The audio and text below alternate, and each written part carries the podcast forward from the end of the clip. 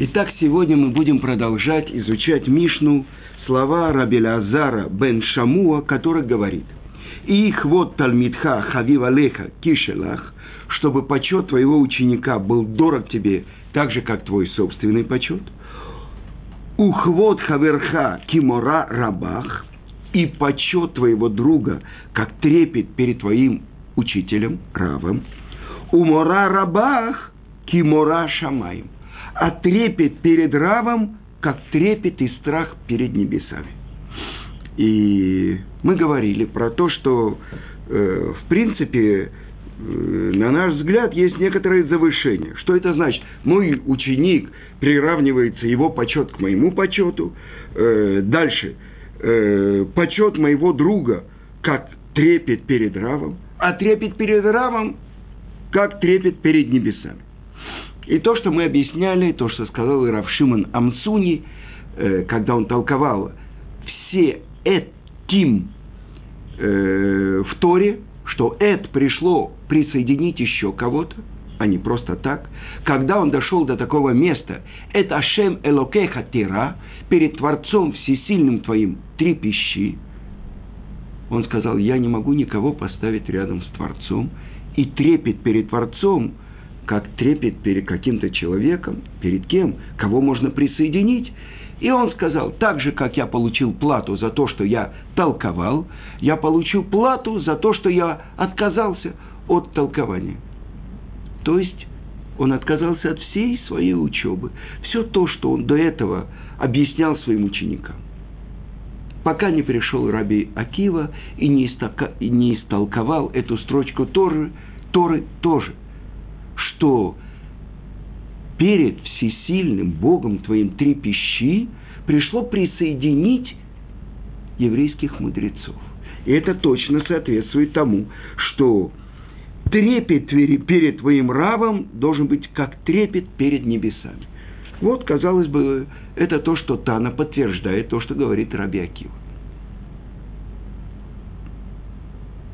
И это действительно должны спросить, а как это можно понять? Трепет перед человеком, как трепет перед самим Творцом?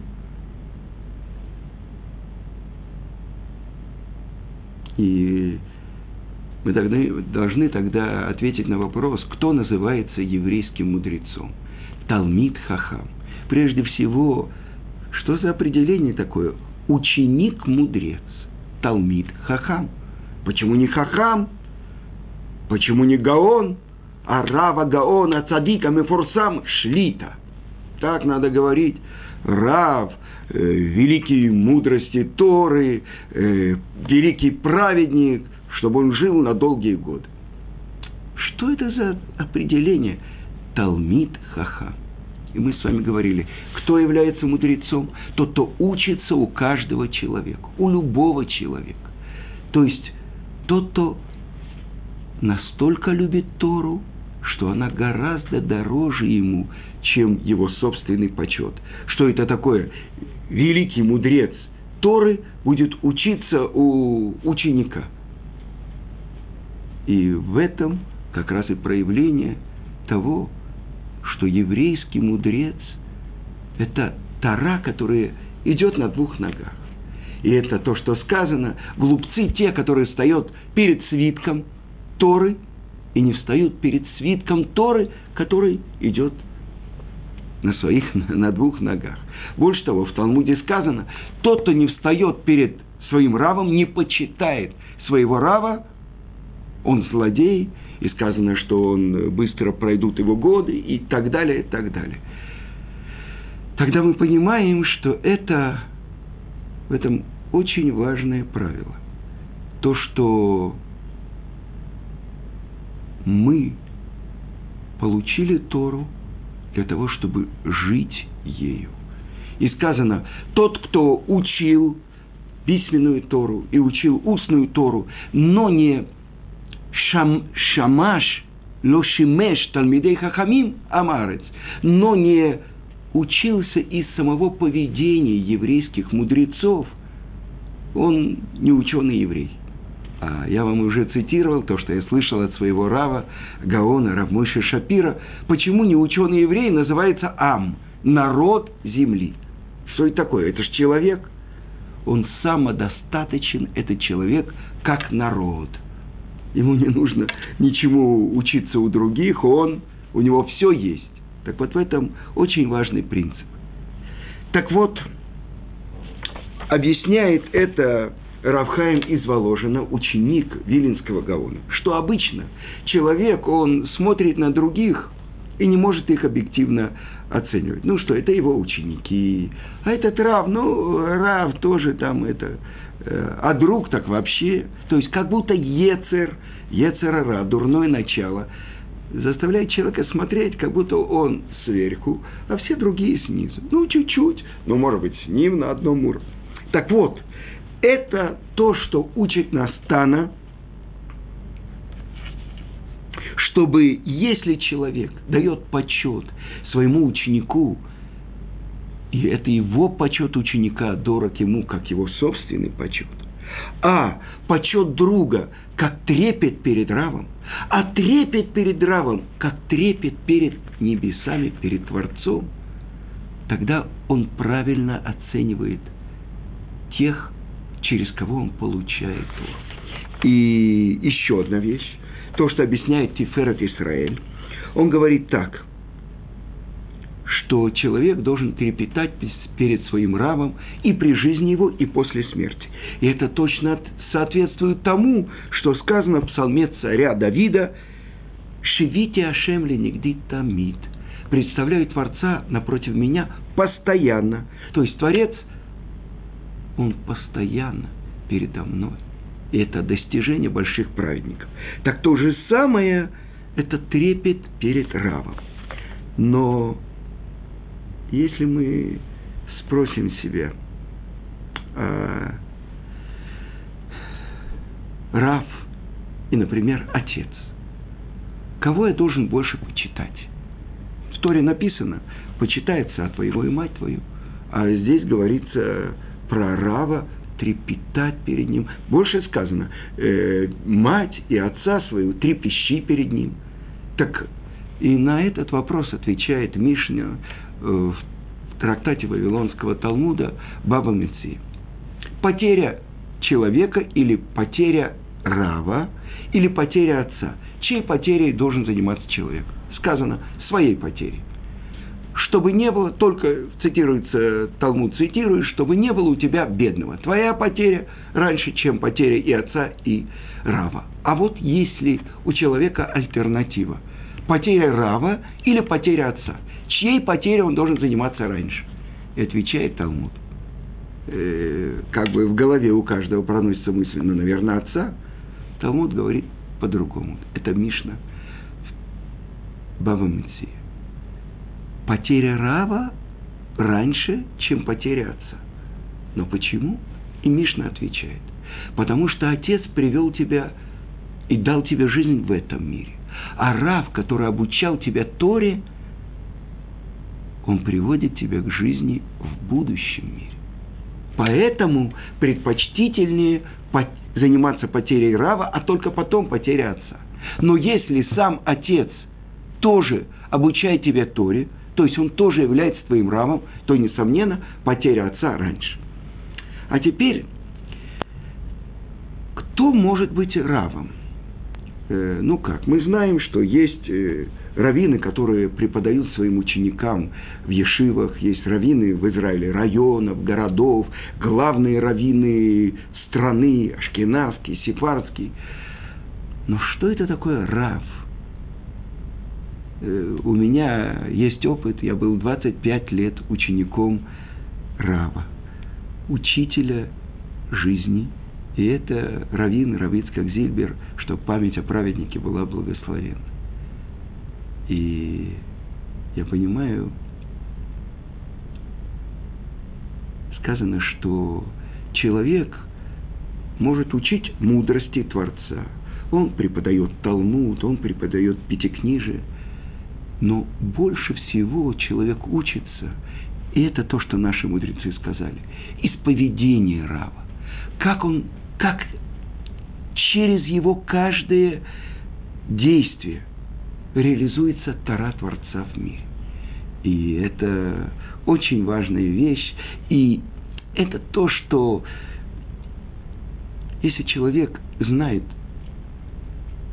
как выглядит еврей, для чего еврей учит Тору, чтобы жить вот как этот человек, как этот раб. И тогда из этого он учится, как ему надо себя вести. И мы сейчас находимся в праздник э, Песах, в Холямуэт, праздника Песах. И это вопрос, который э, очень важно нам выяснить. Написано 50 раз в Торе слово «исход из Египта» – «Ицият Мицраим». И написано в наших святых книгах, что э, это оборот неправильный. Ведь э, сказать «выход из Египта» – «Иция ми Мицраим» Что означает «Ицият Мицраим»? Вы, как будто выход Египта. И это объясняют наши святые книги. Это выход Египта, исход Египта из наших сердец. И тогда открывается очень важная вещь. Это то, что мы с вами уже прошли в пасхальной Агаде, то, что наши мудрецы установили, начинает от позора, а завершает прославлением одно из э, отрывков, который мы читаем в пасхальной Агаде, «Рабами были наши отцы в Египте, и великими знамениями, чудесами Творец вывел нас из Египта». Значит, Он освободил нас от рабства. Но это то, что известная фраза гораздо легче вывести человека из рабства, чем вывести рабство из его сердца. И больше того, наши мудрецы открывают, что когда мы стали свободными людьми, не когда мы вышли из Египта, даже не когда мы пропели песню, прославляющую Творца, когда мы увидели, когда наши враги были потоплены Творцом в море, а мы спасены. Но когда мы на 50-й день подошли к горе Синай, как один человек с единым сердцем и получили Тору. Вот в этот момент – мы стали свободными людьми. И это то, что мудрецы говорят, не читай, что высечено на скрижалях. Харут алелухот, но читай херут, свобода. И тогда мы открываем, что главная работа человека – выкорчевывать из своего сердца рабство. А другое значение, с чего мы начинаем – идолопоклонниками были наши отцы – и тогда это касается нас тоже. И тогда, что это значит освободиться? Ведь то, что мы едим за пасхальным столом, мацу, это как бы символ рабства и символ свободы. Рабство, потому что вот это мы ломаем, преломляем эту серединную мацу, маленький кусочек оставляем, а больший остав... откладываем в сторонку. Это то, что дети потом будут находить цафун спрятаны. Потому что так ели рабы в Египте, они оставляли. Но почему это называется хлеб свободы? Потому что мы положились на Творца и пошли за ним в пустыню, в место, где не, э, в пустыню не колосящуюся, потому что мы пошли за тобой, как невеста идет за женихом. Это мы, вот это свобода когда мы отвергли всех идолов Египта, то, чему мы поклонялись вчера, то, перед кем мы трепетали вчера, фараон, верховный правитель Египта.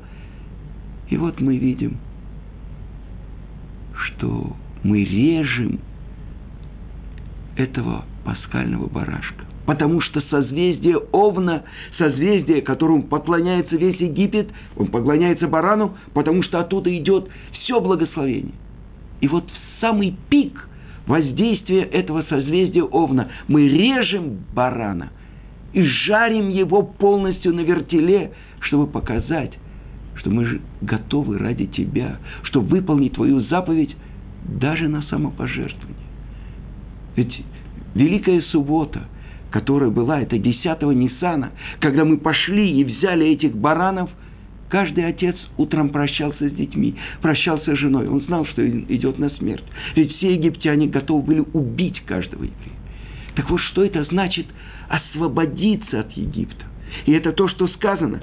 Каждый еврей должен видеть себя, как будто это он вышел из Египта. А Раман добавляет, как будто это он сейчас вышел из Египта. Кто из нас может сказать, вот сейчас мы освободились от всего того, чему мы поклонялись вчера.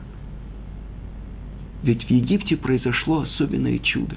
Раби Исроэль Салантер задает вопрос, почему Творец услышал молитву евреев в Египте? Веницаку и закричали перед Творцом, и он услышал. Почему? Потому что за плечами этого крика, этой молитвы было 210 лет рабства. И вот когда мы закричали, Творец услышал. Это то, что объясняют наши мудрецы. Лифум цара агра. По страданию плата. Так вот, этот крик – это просьба об освобождении. Кто может оценить свободу? Тот, кто сидел в тюрьме, в лагере. Вы помните, мы жили с вами в большом социалистическом лагере. Помните?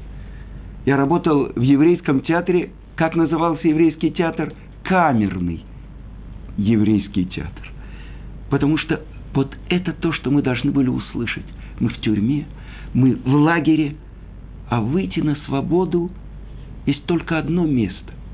Это пройти пустыню, убежать из плена Амалека и войти в облака славы и получить его Тору. Потому что облака славы защищают – от всех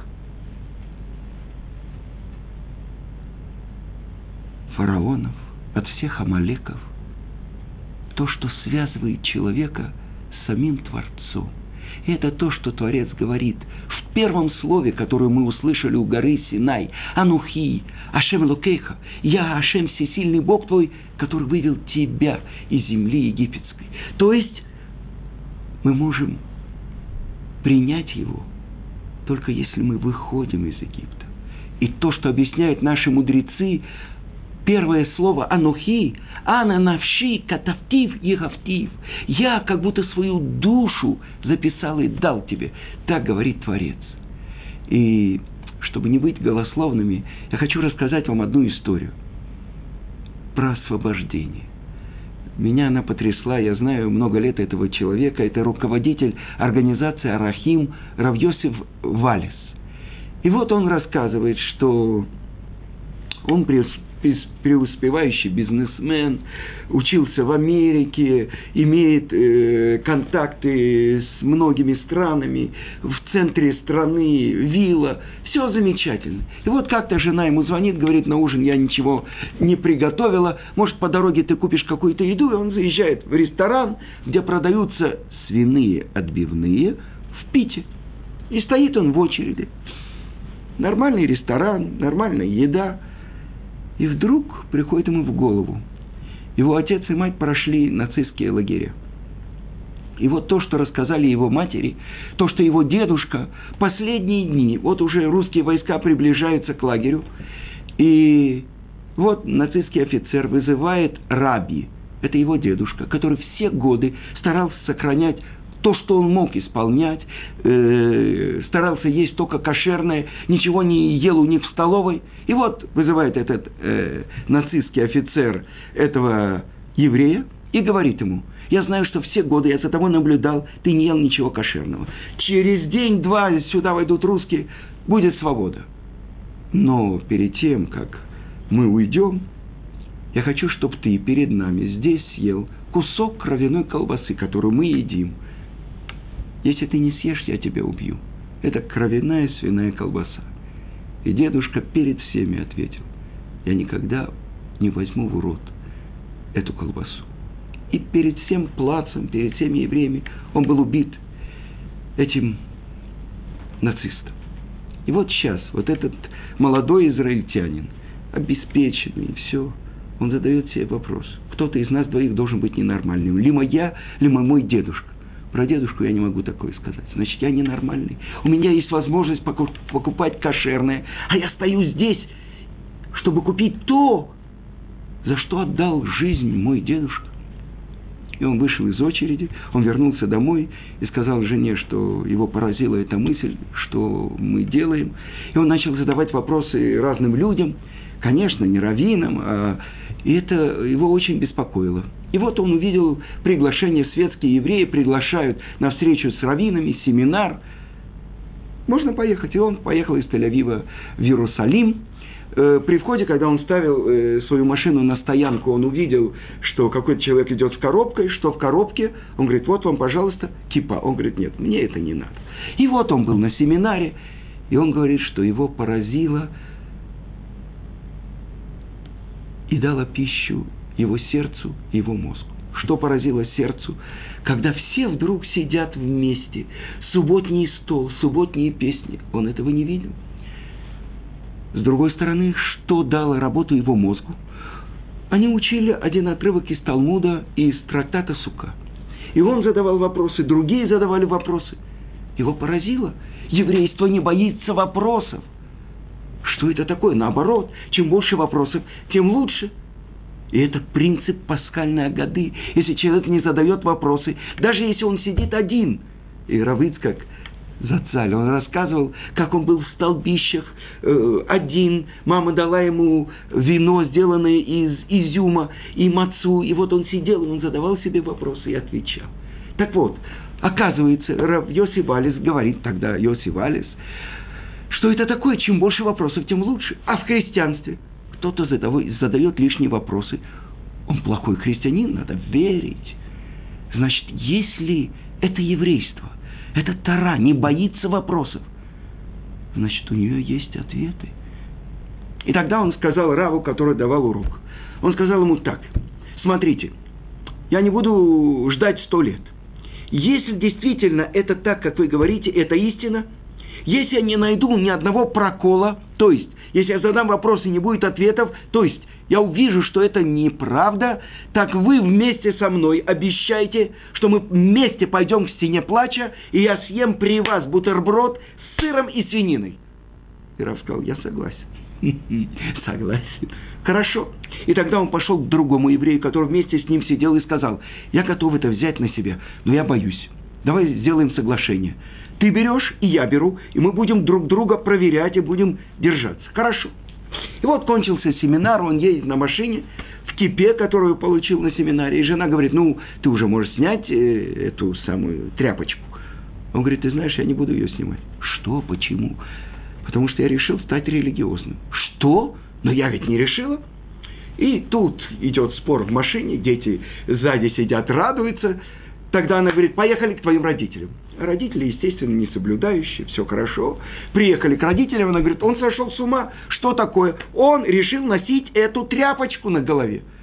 Отец говорит, ну не волнуйся, неделя другая, ему надоест, он сбросит. Нет, папа, не, не сброшу, и больше того, я хочу, чтобы ты мне дал те твилин, которые ты мне покупал на бармицу. Твилин на бармицу? Отец идет, достает откуда-то эти твилин, дает ему и спрашивает, и что ты будешь делать? Буду надевать. И вдруг его отец разрыдался. Что, что случилось? И тут отец, обычно люди, которые прошли нацистские лагеря, они не рассказывают про свой опыт. И тут отец начинает ему говорить что он был пять с половиной лет, переходил из одного лагеря смерти в другой. И вот это было в Дахау. Он увидел, что один пожилой еврей перед смертью бросил какой-то, у него выпал какой-то пакетик. Он подумал, что там еда. Он подошел к этому, развернул и увидел, что там тфилин. Он спрятал их, и сам-то он был из религиозного дома, но он спрятал их, это было поздно вечером, и он решил пораньше встать и надеть тфилин. И вот за этим заданием, занятием его застают немцы. Но это преступление, которое карается смертью, записали его номер. На следующее, уже через несколько часов, на плаце выстраивают всех, вы, вызывают его, там на главном возвышении стол, э, столб с петлей, и вот за это преступление, вот, посмотрите, он надевал тфилин, он уже становится на стол и уже надевает ему петлю, и в это время что-то промелькнуло в голове у этого нациста, и он говорит, Ты, собака, последнее твое желание. И вдруг этот человек, который с петлей стоит на столе, он говорит, последнее мое желание – надеть эти твилин. Они скажут, о, замечательно, пусть наденет, мы его повесим в твилин. И он плац, на котором стоит несколько тысяч евреев. Он надевает филин на руку, произносит благословение, на голову. И сейчас он смотрит, евреи, у них в глазах слезы. Они уже потеряли, почти потеряли человеческое достоинство. И он им кричит, евреи, я победил! И тогда эти немцы поняли, что что-то произошло, что действительно его просто повесить. Это э, недостаточно. И тогда они, после того, как он снял твилин, что они сделали? Они поставили его на колени и дали ему в руки два тяжелых камня. И сказали так, сейчас то место, на которое ты надевал твилин, ты будешь получать нагайкой 25 ударов. Но учти, если ты выпустишь из рук этот тяжелый камень, тут же пуля войдет в твою голову. И он сказал, я не знаю, что со мной было. В этот момент я поклялся себе, что я не выпущу этих камней. 25 ударов он получил. После этого он упал, потерял сознание. Немцы подумали, что он умер, взяли его и бросили среди умерших. Но через несколько часов он пришел в себя и вернулся в барак. Там его перевязали голову, он спасся. А когда лагерь освободили американские солдаты, к нему подошла одна женщина, девушка, которая была в лагере, и сказала, я тебя видела. И они поженились. И вот родился этот сын. Так вот, спрашивали у Равьосива Валиса, ну что это такое? Он же отказался, он же не соблюдал. Почему вдруг он захотел надеть филин? И что это такое было? И он сказал, он хотел доказать себе, что он человек, что он связан, что он не подчинился что он не раб. Вы понимаете, что произошло? И после этого, э, естественно, и его мать, и его жена, и его сестра, все вернули. Больше того, отец сказал, я тоже буду надевать филин каждый день. Понимаете, что произошло? Произошло вот это открытие в сердце еврея. Мы учили когда-то в школе, в букваре. Мы не рабы рабы не мы. Это то, что учат наши мудрецы. Либне Исраэль Авадим. Вло Авадим ля Авадим. Так говорит Творец. Мне, сыновья Израиля, мои рабы, а не рабы рабов. Самый большой пророк, который был в еврейском народе, Муше Рабейн. Написано про него в Торе. «Э, Эвет Нейман Караталё. Верным рабом ты его назвал. Так вы понимаете, это высшая свобода. Освободиться, выйти из Египта и стать служителем Творца. И поэтому, когда человек почитает своего Рава, так же, как почитает небеса, трепещет перед ними, объясняют комментаторы, что если он трепещет перед своим Равом, это школа, это урок – чтобы трепетать перед самим Творцом.